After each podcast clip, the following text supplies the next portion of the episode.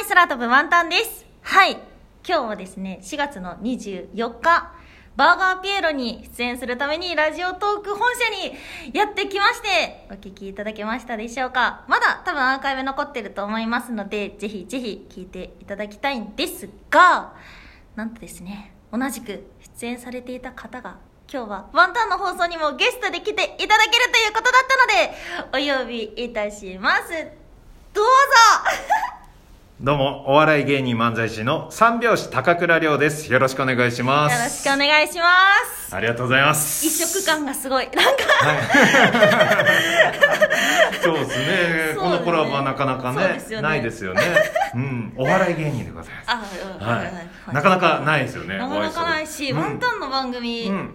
自分の番組にゲストさん来てくれたのが、うん。多分は、あ、一回来た。あ、そんなうろ覚えの感じで、そその方に申し訳ないけど、一 回来た。最初ですって言おうと思ったけど、はいちょっと2番目の男二番目、二番目の男。いいですよ。僕は二番目でもね、愛することはできる。うん、今日の配信を愛しますよ。ありがとうございまあす。そう、ちょっとね、うんもうせっかくなのでう、ん。真面目にね、はいはいはい相談したいことがありまして、あら。うん。うん。ワンタンラジオトーク約2年間やっていて、はい。で今でこそうん。こうトークトップページに載せてもらったりとかフォロワーさんとかどんどんありがたいことに増えてきてはいるんですけども、うん。やっぱりそうじゃなかった時期っていうのもはい。長くって、それこそ1年以上ぐらいはあんまり人に聞かれてないっていう実感もすごいあったんですね、うん。ただ今までいろんなラジオトークのコンペとかに参加することがあって、はい。そういう時にちょこちょこ名前が出てくることとかがあって、うん。であとは数少ない聞いてる人が「えこの番組すごいクオリティが高い」みたいな感じでうん。評価してもらえることとかはちょこちょこあったんですよ、うん。でもそうなってくると聞いてる人は多くない。でも評価はついてくるっていうので、うん。なんか本当に人気とうん。その評価って全く違うものだなっていうふうに思っていて、はいはいはすごいいいいい言い方というか悪い言い方すると、人気はないけど評価されてるトーカーみたいな感じだった時期があったんですね。なのでこうなんだろうなどうやって人を集める魅力っていうのをつけていったらいいんだろうっていうのを考えていて、うん。なので芸人さんとか芸能のお仕事されていたらやっぱりそういうとこ気にされるところとかもあるかなと思って、悩み相談いやー、非常にいい質問ですね。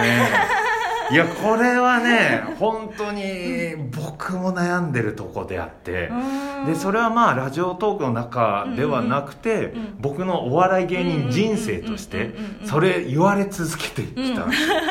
えーで、2018年のはい。演芸グランドスラムっていうフジテレビの生放送の番組で、で、そうそうたるメンバー、えーはい。鳥谷爆笑問題さんが出るところのワンコーナーで、えー芸人1000人アンケート、はい。で1000人の芸人に聞いた、えー売れてないけど面白い芸人ランキング。それ1位になったんですよ、はい。我々三拍子、まさにそれなんですよ、はい。売れてないけ 人気がないってことですよ、うん。売れてないということは、うんうんでそこでめちゃくちゃまあそれは嬉しかったの、うん。で一生懸命やってたら、うん。こんなご褒美があるんだって思ったのそこは。だからそこの忍耐力はめちゃくちゃあるんですよ。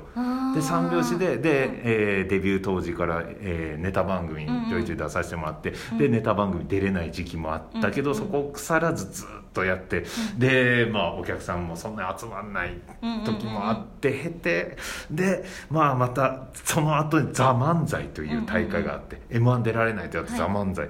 でファイナリストになった、一生懸命やってればご褒美もらえるな。でそこでまたちょっと知名度はい。上がったかなって思ったらまたそこから出れない日々が続いてのさっきの演芸グランドスラム。また一生懸命やったらご褒美くれるんだなっていうはい。その繰り返しでまた、うん、そこでまたね上昇気流に乗ってぐーっとそのまんまいければいいんだけど、そこで落ちてしまうと。それもまた原因もあるのかなっていう。んんんん。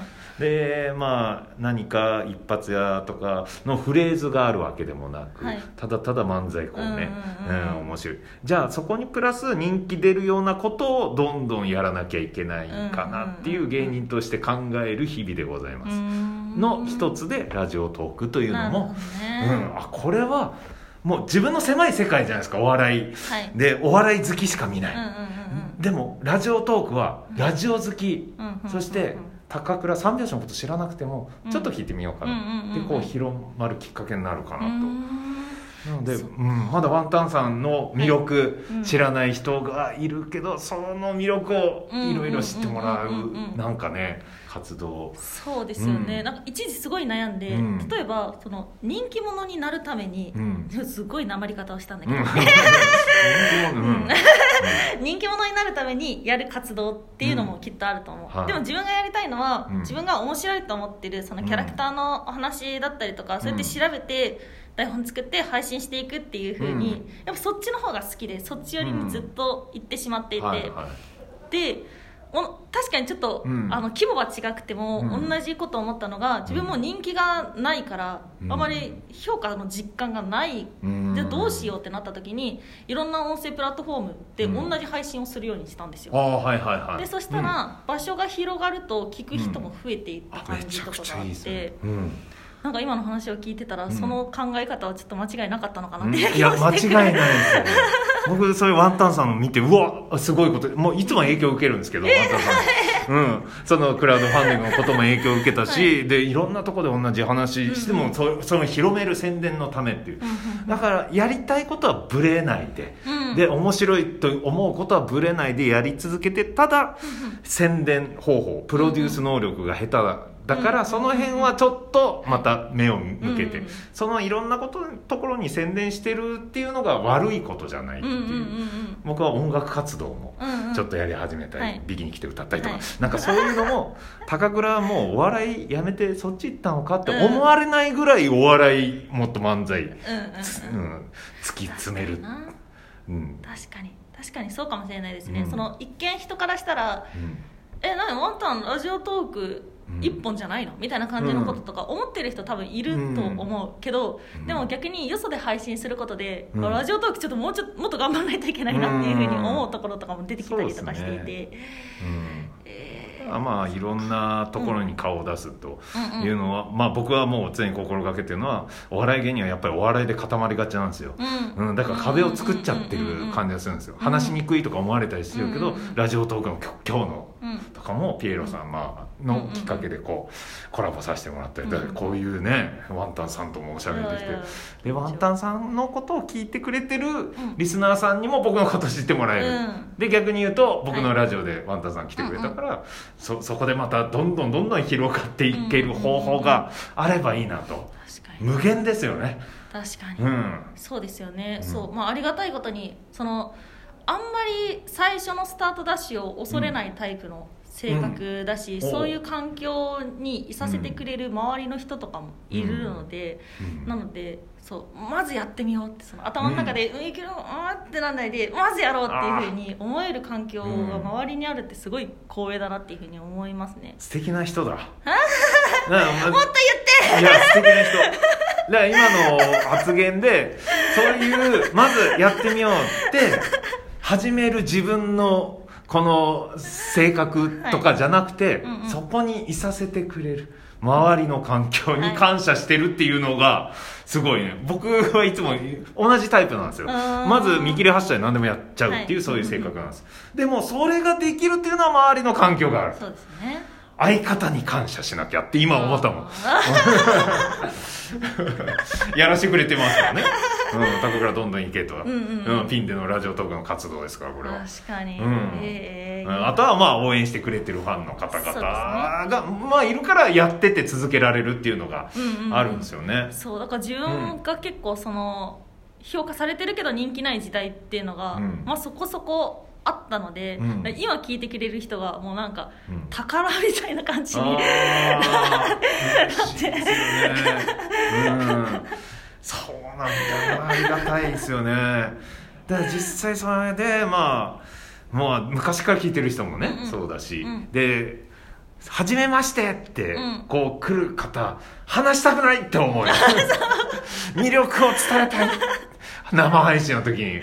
そうなんですよ、だから自分が多分今日のあの、えっと、泥沼スタジオのコラボ配信だったりとか、うん。まあ今お話一緒にしているうん高倉さんの番組さっき収録終えたんですけど、うんはい。自分の自己紹介が異常に上手くなるんですよ、ああそうよどみない 何回もやってる、うん。よどみないし何をやってるかとかもすごい。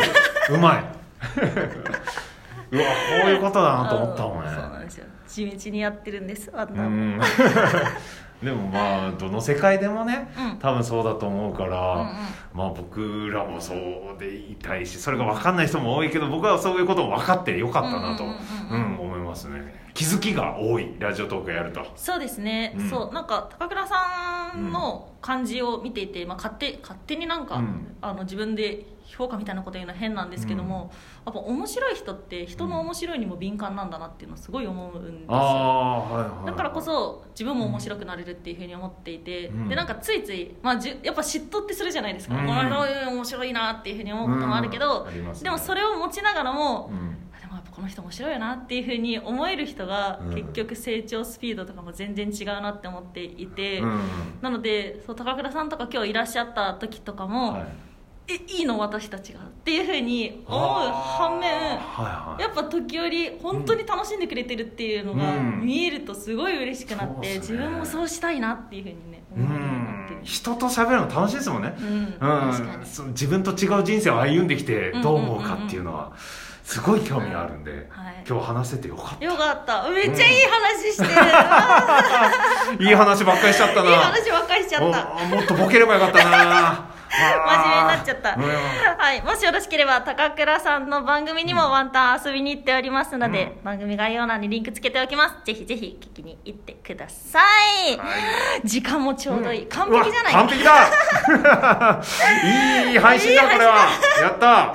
お越しいただきましてありがとうございました。ありがとうございました。また話しましょう。またまたまた